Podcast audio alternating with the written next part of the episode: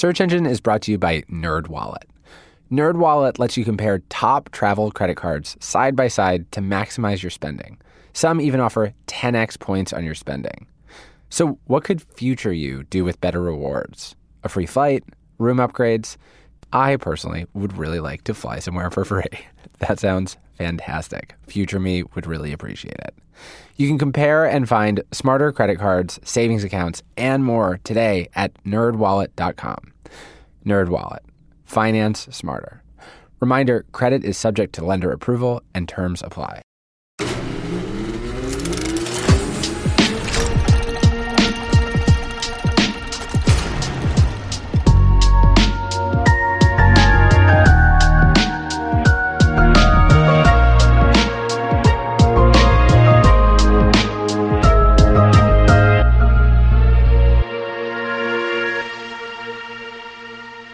This is Search Engine. I'm PJ Vogt.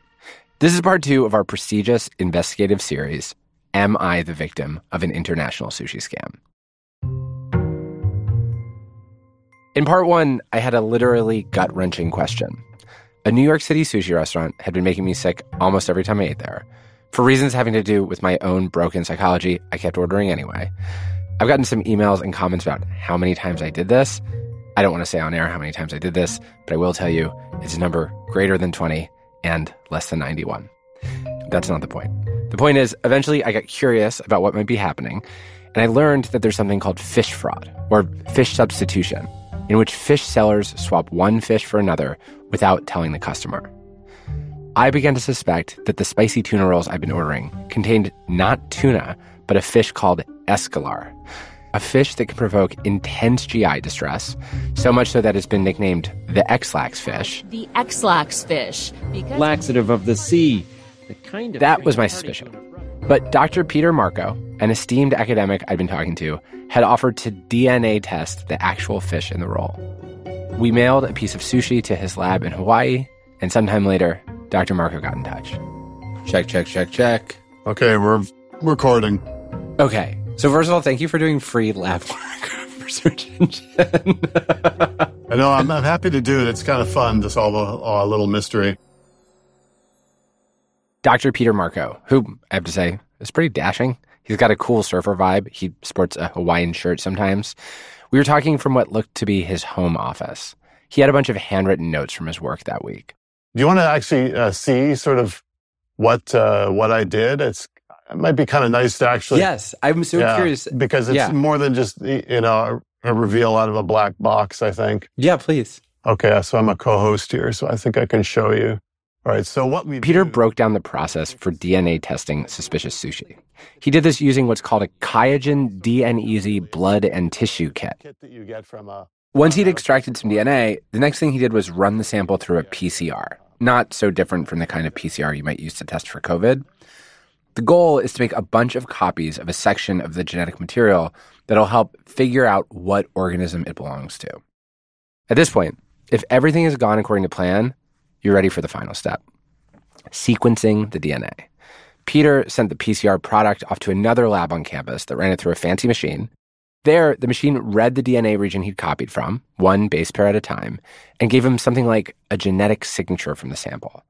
And once he had that genetic signature, he was able to figure out what fish it really belonged to. I can then identify it. All right, so now I'm what you're looking at is the portal for a tool called Blast, which is a portal that allows us to access databases at the National Center for Biotechnology Information or NCBI, commonly referred to as GenBank.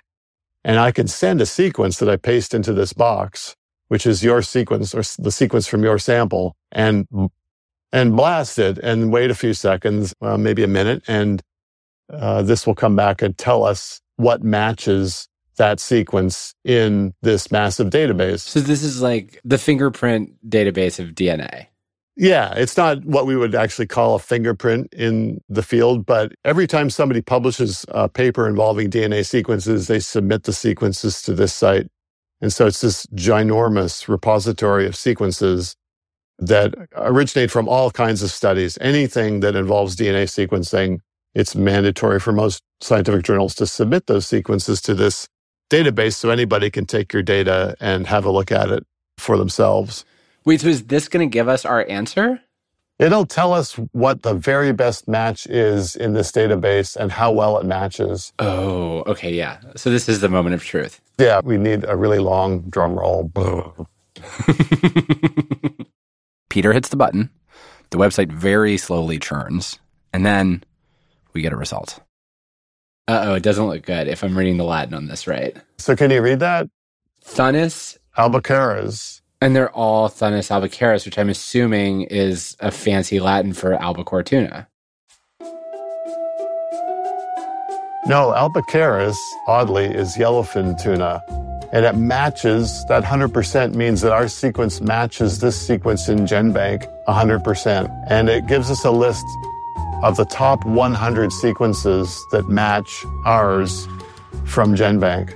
But it's a 100% match with yellowfin. Right, yeah. So there's all these matches. If we scroll down, there's one that's 99%, but they're all tuna.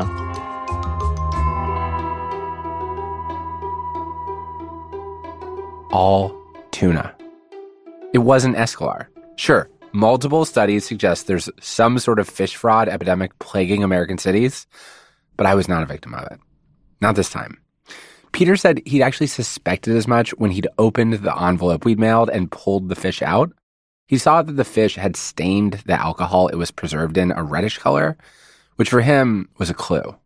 Well, okay. So you guys kind of threw me for a loop there with that because you didn't tell me about the color of the fish. So escolar is going to be really white. And it's called white tuna because the attempt is to pass it off as albacore tuna, which is quite possibly my favorite type of tuna for sushi. If it's got that characteristic red color, it's almost certainly yellowfin or bluefin and probably not escolar. I don't know about uh, fish being dyed other than aquaculture fish being fed dyes to make their flesh look more appealing, like that's common with farm raised salmon. Oh, interesting. So, what was going on here? Why would yellowfin tuna, a fish I've eaten my whole life, be making me sick when I consumed it from this one New York City sushi restaurant? Peter continued to play detective. If you go to a different sushi bar or restaurant and you order tuna, what happens? Totally fine. Wow. That's amazing that they consistently are serving something that's making you sick. That's pretty remarkable. I know, because in my mind, I'm like, if it were unsafe or like unhygienic kitchen practices, then like some of the time it would happen. You know what I mean? It wouldn't happen so often. Yeah, I think you need a food safety expert, maybe. And... I don't want to get. I mean, maybe it's just a problem with me. Maybe, maybe I'm the problem. At one restaurant, I mean, there's nothing unusual about this fish. It's yellowfin tuna. I think you need to get more people to go there and eat it and see what happens. It's funny. It's it's sort of like when when you're like with your partner and they're like, "Oh, this is disgusting. You got to try it." Like it's going to be hard for me to tell my friends like you have to go to this restaurant because it makes me sick and I don't know why. yeah, I think you need a bigger sample size of people to accuse them, which would allow you to rule out something about you and that particular type of fish. I feel like I'm just back in the mystery. Yeah, the mystery continues.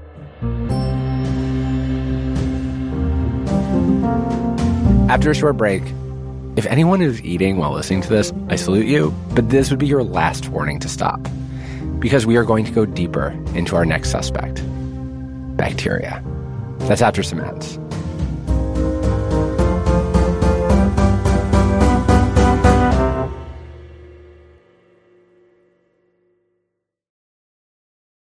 Search Engine is brought to you by Aura Frames. Looking for the perfect gift to celebrate the moms in your life? Aura frames are beautiful Wi Fi connected digital picture frames that allow you to share and display unlimited photos.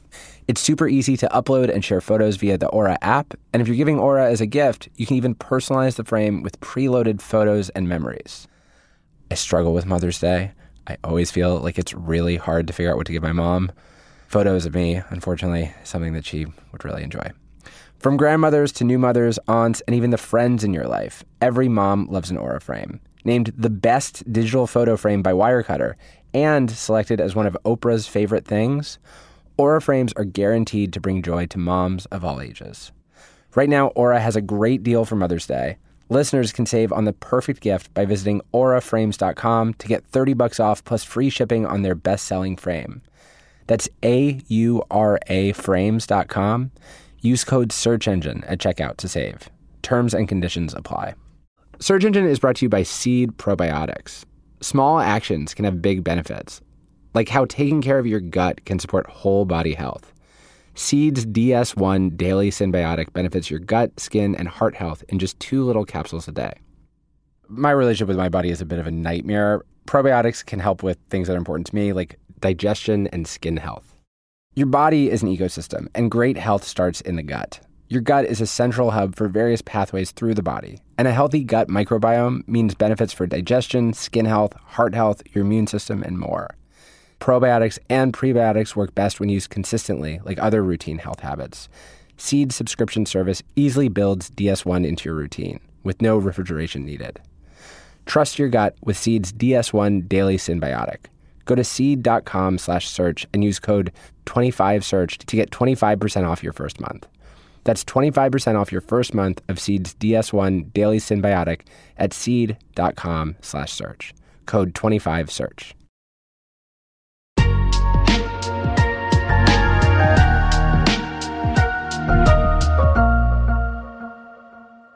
Welcome back to the show. My life had entered a bleak chapter. I wanted an answer to this mystery, and I saw no avenue towards one.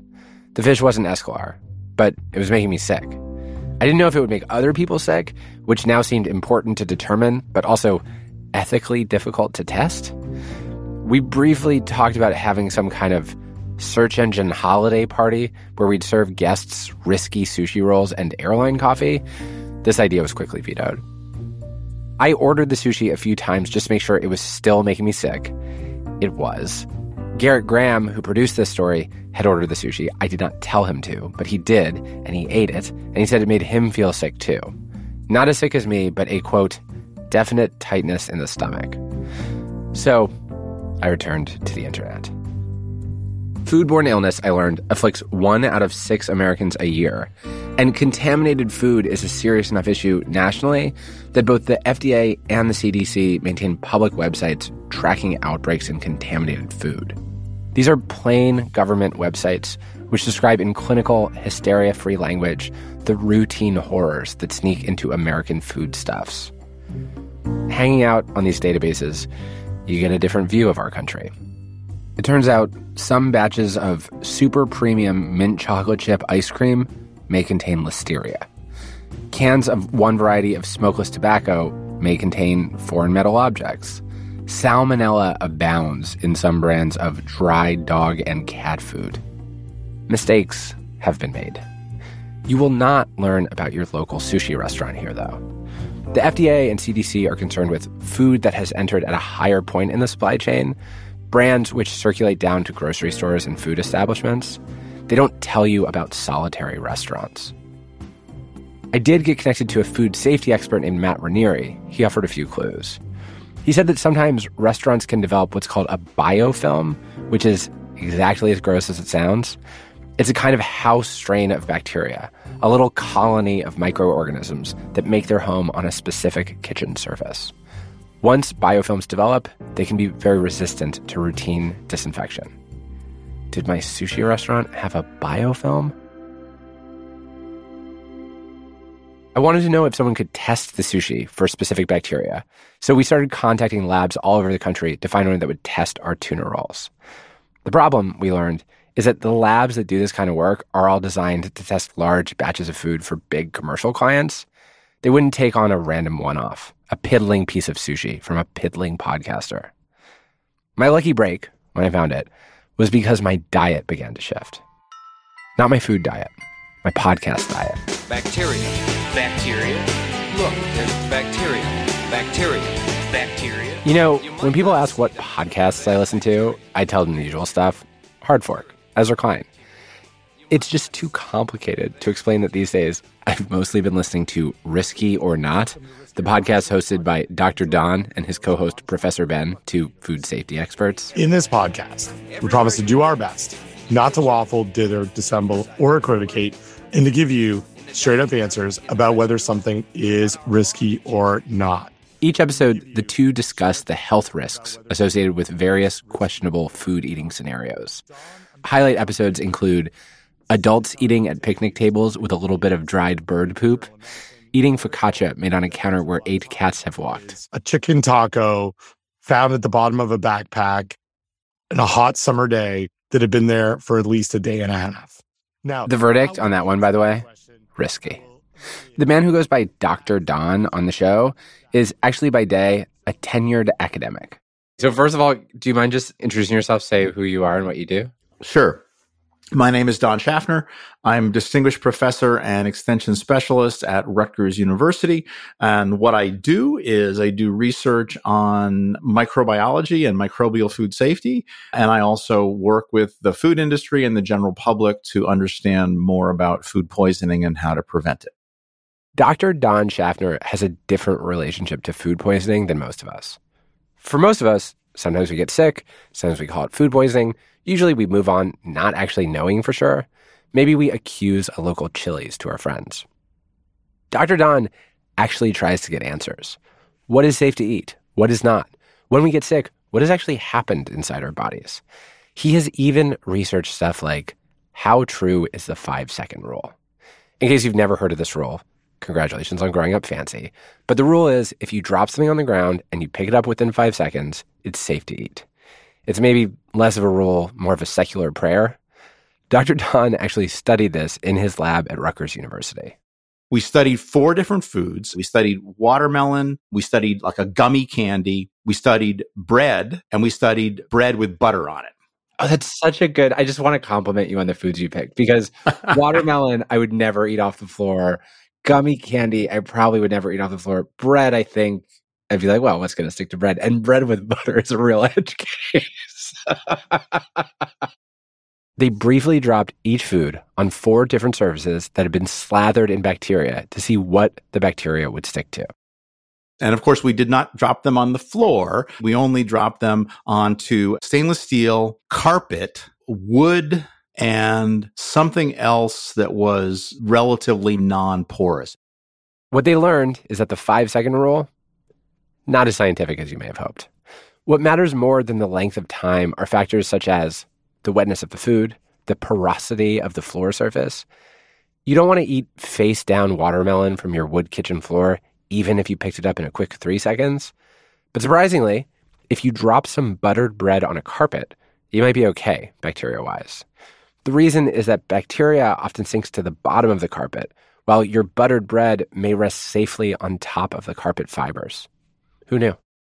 Do you have a hard time eating food in the world?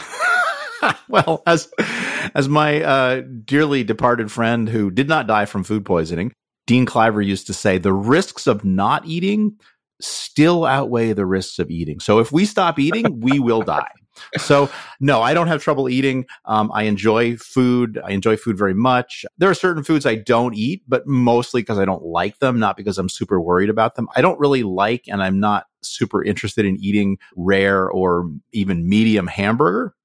If I want a piece of beef that is cooked less, I will order a steak because most of the bacteria should be on the surface and the inside should be essentially sterile. Whereas with a burger, it's all chopped up and the bacteria are all the way through it. And so if, if you have a, a bacterial cell sitting in the middle of that rare or medium rare burger, it's, it's likely to be there and it's not going to be killed by that, that light cooking process.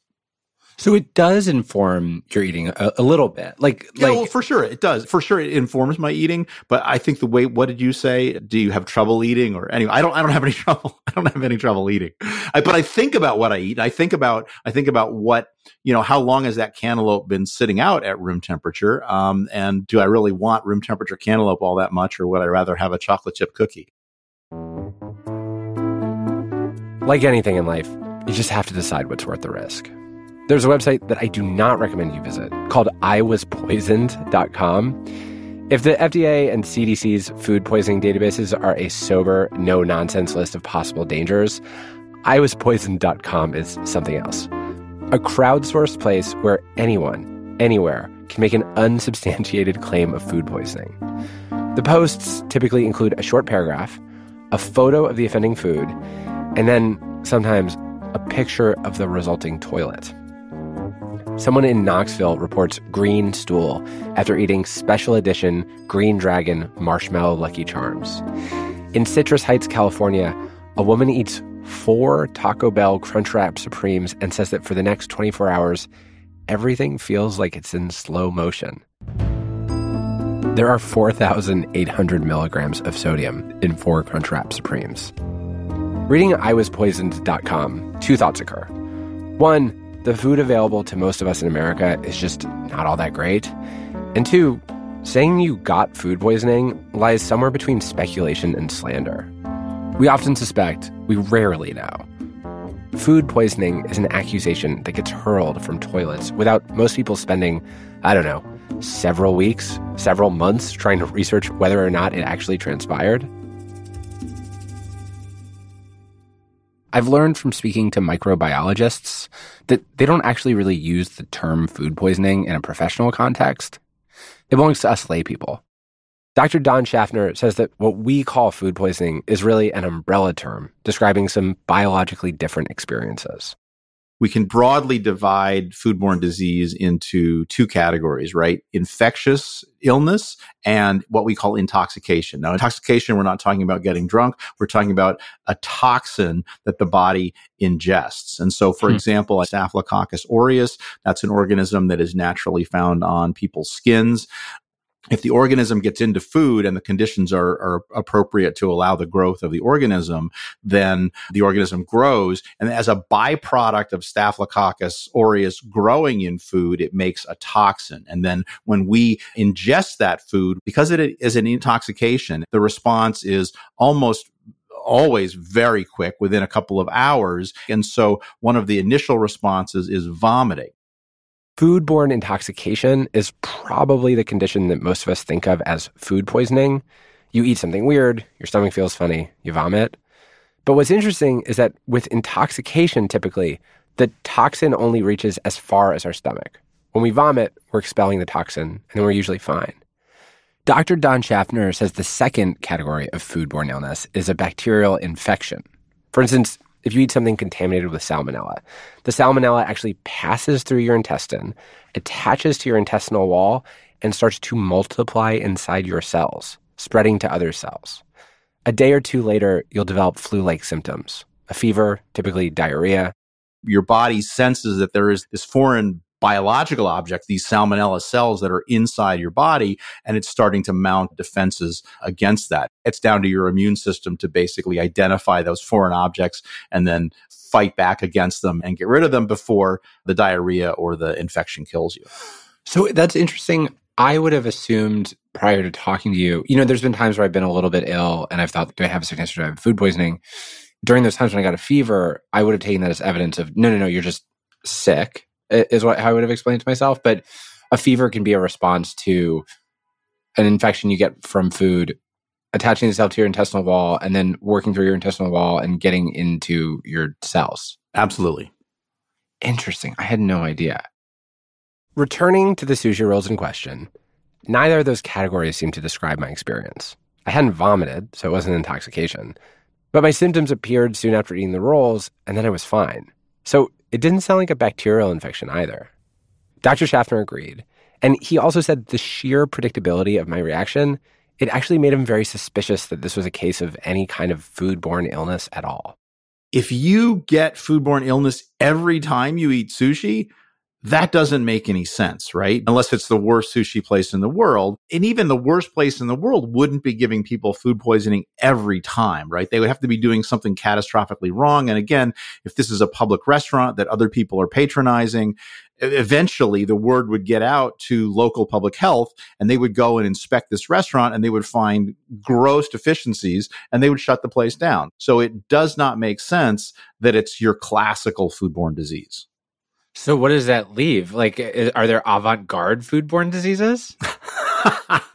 well, you might have discovered one. We never know. We never know. and what what do you suspect we're we're looking for here? Like, what do you suspect might be going on? What you're experiencing is probably, and I, this is we're getting a little bit outside my expertise here. Yeah. You're experiencing what I think we would call a food intolerance, right? When you ingest this food, it just causes some sort of a GI distress we believe that you're not allergic to fish, right? Yeah. We've already ruled out that it's one of these adulterant fish types. And I will say again, not to overshare.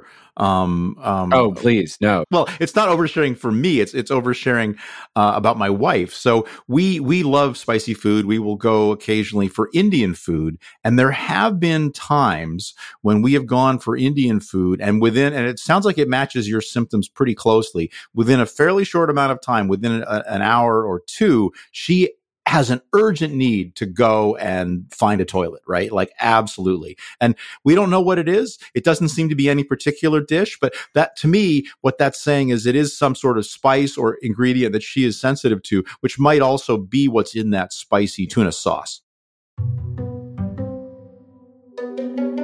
Back when I was ordering sushi over and over again, getting sick from it, and not changing my behavior at all, my first theory had been that I had a food allergy. I kept Googling what was in sushi, but when I tallied the ingredients fish, rice, nori, vinegar I'd found nothing worrisome. But Dr. Don told me, to him, this did sound like an ingredient sensitivity. And I was missing a suspect in my list. The rolls I ordered were spicy rolls. Spicy indicated the presence of more ingredients. At most sushi restaurants, a spicy roll is made by preparing usually the odds and ends of, say, a tuna fillet and mixing them in some sort of dressing of chili sauce and either oil or mayo.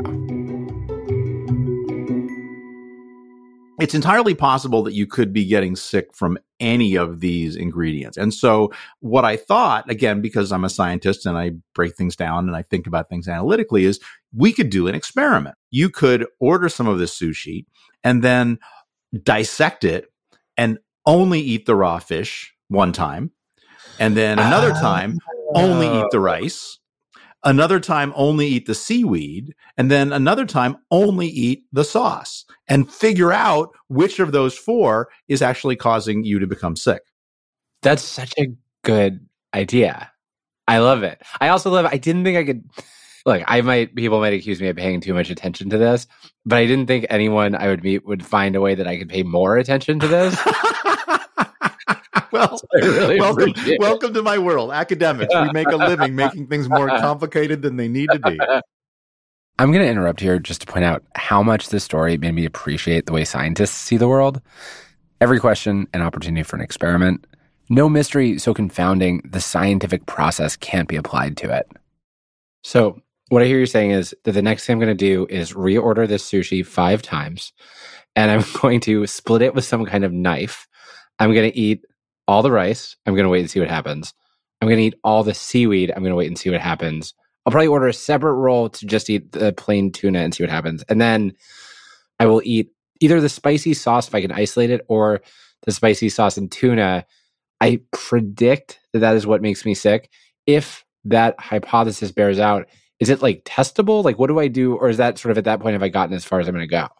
So I would say if it if you have figured out that it is the sauce, I would say the next step is to become good friends with, if you have not already, with the folks at this restaurant and get them to share the ingredients in the sauce, right? And then once you know the ingredients in the sauce, now you've got the next iteration where you go and you buy each of those separate ingredients and you test each of those ingredients, right? That's how, that's how you would I would approach it scientifically. Do you see people who try like who are just like money is no object. I simply must know what happened at this hamburger place and they like spend vast amounts of money trying to get to the bottom of it? I, I have never found anybody like that uh, because a lot of people's conception of the world comes from uh, watching CSI or something, yes. right? And they're like, oh, well, can't you just put it into the machine? yes. I was assuming that the machine existed. there's no machine. There's a lot of fancy machines and there's a whole bunch of smart people. Um, and everything is a one off, right? Like you can test it for this pesticide or that pesticide or this contaminant or that contaminant. And each one of those tests costs, you know, hundred dollars, let's say, or two hundred dollars. So, mm. so this could really ruin me. well, don't let it ruin you, PJ.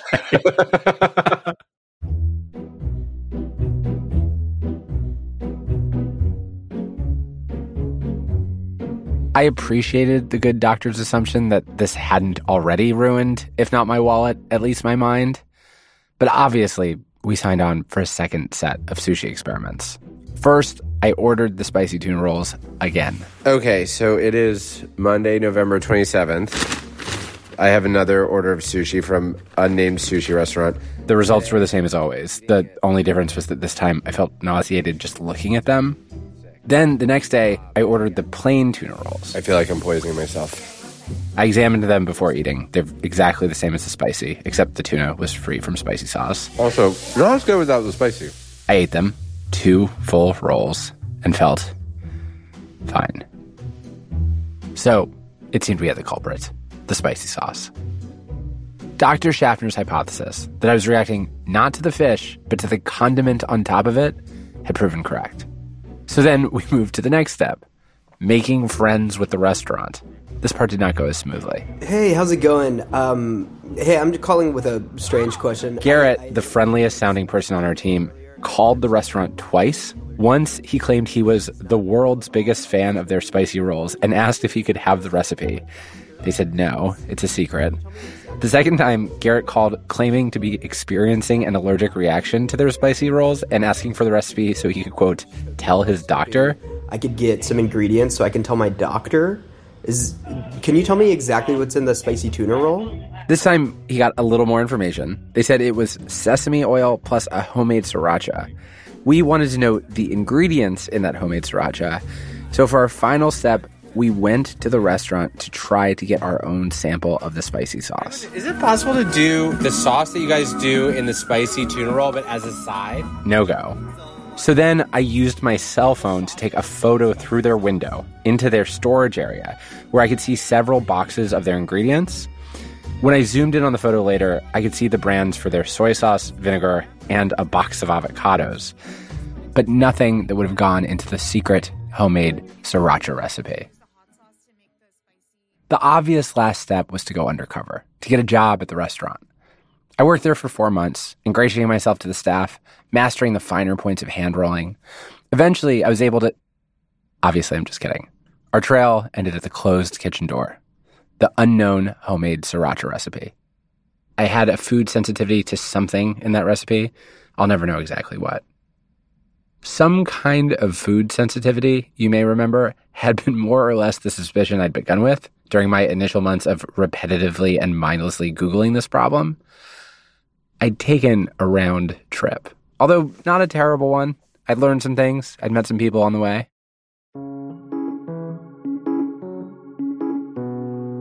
There's this principle some people probably know called Occam's razor. It expresses the idea that the simplest explanation is usually the correct one. It's totally useful in life, but almost the opposite of how I try to experience the world. I'm always looking for some crack in reality, something strange, something unusual, an international conspiracy, or failing that, at least a citywide scam. Outside the sushi restaurant, watching as countless men on mopeds sped away delivering countless sushi rolls to countless stomachs, I was split. The civic, decent, human part of me was glad all these innocent civilians were being delivered tuna, not untold tons of the Ex-Lax fish. But the civic, decent part of me is honestly pretty small. The part of me that would rather life be interesting than good, the part which, let's be honest, is most of me, that part had to console myself with a bitter truth. Sometimes a tuna roll really is just a tuna roll.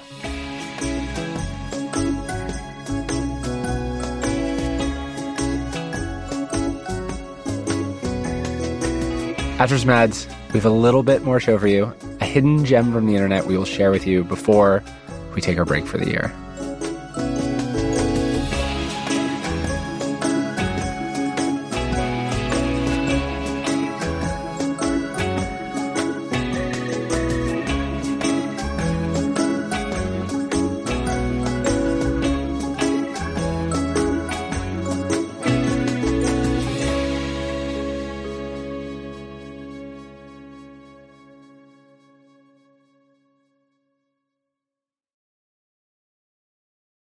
Search Engine is brought to you by LinkedIn Jobs. When you're hiring for your small business, you want to find quality professionals that are right for the role. That's why you have to check out LinkedIn Jobs. LinkedIn Jobs has the tools to help find the right professionals for your team faster and for free. LinkedIn isn't just a job board. LinkedIn helps you hire professionals you can't find anywhere else, even those who aren't actively searching for a new job but might be open to the perfect role. In a given month, over 70% of LinkedIn users don't visit other leading job sites. So if you're not looking on LinkedIn, you're looking in the wrong place. On LinkedIn, 86% of small businesses get a qualified candidate within 24 hours. Hire professionals like a professional on LinkedIn. LinkedIn knows that small businesses are wearing so many hats and might not have the time or resources to hire. LinkedIn is constantly finding ways to make the process easier. They even just launched a feature that helps you write job descriptions, making the process even easier and quicker. Post your job for free at linkedin.com slash pjsearch. That's linkedin.com slash pjsearch to post your job for free. Terms and conditions apply. Search Engine is brought to you by Yahoo Finance. Wouldn't it be great if you could see all your investment and retirement accounts in one place? With Yahoo Finance, you can consolidate your views from multiple accounts into one hub and access the expert analysis you need to tend to your entire portfolio with confidence. You're probably wondering what I invest in. I do an index fund and some of the dumbest individual stock choices any person has ever made. I am personally helping to fund the US economy. Don't be like me.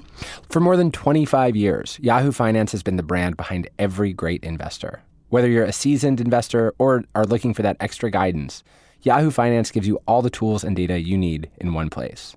They are the number one finance destination, producing a holistic look at the financial news cycle, including breaking news, original editorial perspectives, analyst ratings, independent research, customizable charts, and so much more. For comprehensive financial news and analysis, visit the brand behind every great investor, yahoofinance.com, the number one financial destination, yahoofinance.com. That's yahoofinance.com.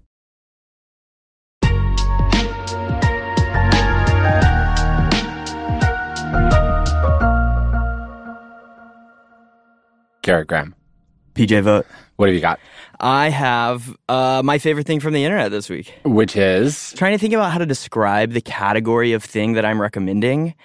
And I, I think I've spent a lot of the social media era privately mourning the loss of something that used to be a hallmark of my internet experience, which is what I'm going to call the random generator. The random generator. Do you know what I mean when I say that? No. Like one of my favorite websites in middle school was StumbleUpon. Oh, Did you like- use StumbleUpon.com? Uh, like three times. It's like a website you can literally go on and click a button and it will just show you a random page from the internet. It had a big button that said Stumble, and when you clicked it, it would just take you to some far off remote corner of the internet. And I just found this exceedingly charming. Did you genuinely you used it a lot? I used it with my friends on like Friday nights in middle school, and Yeah. we would just like travel to weird places on the internet that would have dumb middle school things. And it feels like social media, like somewhere along the way, kind of boxed that out to like Yeah. the heavily curated feed as opposed to just like click the button and go to a random place on the internet. So I, I loved the random generator, and recently I stumbled across a new one that I have become fascinated with. Which is what? Uh, so I'm going to send you a link, and I'm going to get you to look at it. Okay. Oh no. Oh no. Uh I don't want this at all. the website says cryonceaweek.com and the main image is uh puffy clouds and a blue sky. And in the middle in yellow it says click to feel something. And at the bottom, and I don't agree with any of this. it says science shows crying can relieve stress for a week. Click above to watch a tear inducing video and take a moment to let yourself feel something. Why don't we go ahead and click something and see what you get? click to feel something? Okay. Riley can't be done with me. It's like a Pixar style video of a little girl drawing and I think scenes of her growing up. She's ice skating. Oh, this is the Pixar movie about all the embodied feelings. Oh, there's a caption to it. I should say a scene from the movie Inside Out 2015. Riley's childhood imaginary friend sacrifices himself for joy. We were best friends.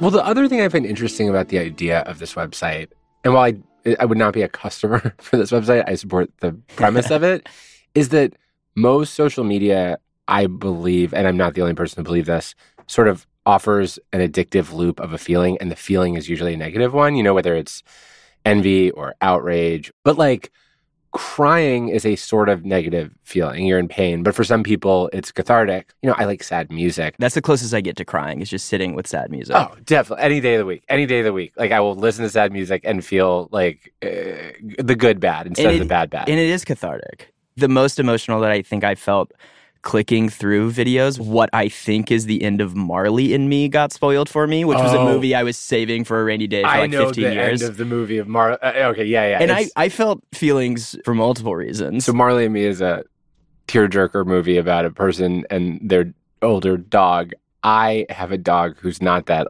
old, honestly. Like he's like seven, but like he started to snore a little bit more. And I think about his mortality much more than I think about anything on earth. Like I think about the idea that I will have to mourn him. And like the most you're allowed to mourn a dog without people thinking there's something more deeply wrong about with you is like three days to a week, I think. Like I think that's the most that I could be publicly grieving my dog. And I have a suspicion that I'm going to need a lot longer than that. I'm definitely not watching the end of Marley and Me on cryonceaweek.com. and what's the saddest thing you've seen? Was it Marley and Me? Marley and Me.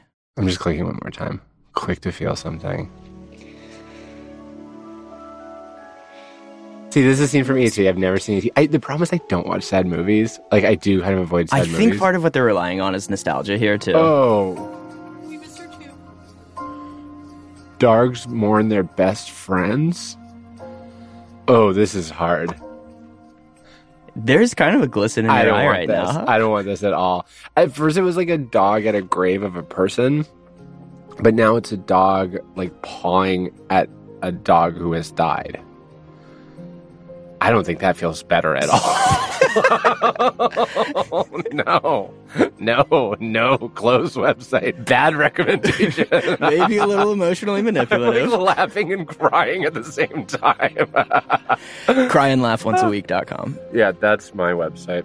Garrett, uh, I don't know if thank you is the word that I want to use, but thank you. You're welcome. That is our last episode of Search Engine in 2023. We are now halfway through our first season. We will be back on January 12th. If you're looking for a present to give us during the holidays, tell a friend about the show. Pass on your favorite episodes to someone you think may enjoy them. Spread the word. It has been such a pleasure for us to make these first 21 episodes for you. We will see you in the new year with lots of new questions and some new adventures.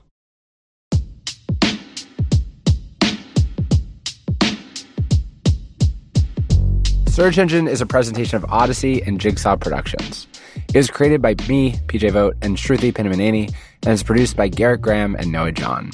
Fact checking by Sean Merchant. Theme, original composition, and mixing by Armin Bazarian. Also, in case you found the intro music for the Risky or Not podcast as catchy as we did, it is findable on the internet. They used a Jonathan Coulton song called Bacteria. Our executive producers are Jenna Weiss Berman and Leah Reis Dennis. Thanks to the team at Jigsaw, Alex Gibney, Rich Perello, and John Schmidt, and to the team at Odyssey JD Crowley, Rob Morandi, Craig Cox, Eric Donnelly, Matt Casey, Maura Curran, Josefina Francis, Kurt Courtney, and Hilary Schuff. Our agent is Oren Rosenbaum at UTA. Our social media is by the team at Public Opinion NYC. Follow and listen to Search Engine with PJ Vogt now for free on the Odyssey app or wherever you get your podcasts. Okay, that's it for us this week. Thank you for listening. As I said, we are taking a short publishing break over the holidays, but we will be back here on January 12th. See you then.